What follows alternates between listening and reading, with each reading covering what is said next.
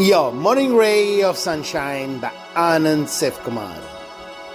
When life crushes our plans, enjoy it. That's what we should do.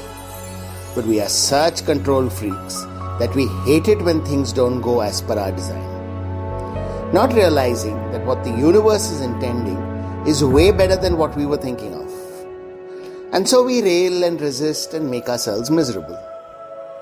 A good way to get beyond all this is to study the situation when life does the same with our smaller plans.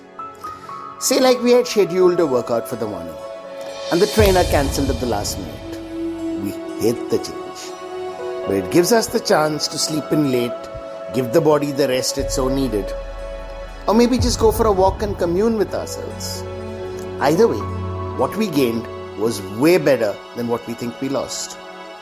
Good way of understanding that life's plans trump ours. Make this a habit. Every time some small plan of ours goes down the sewer, instead of wailing, take a step back and see how this is actually benefiting us.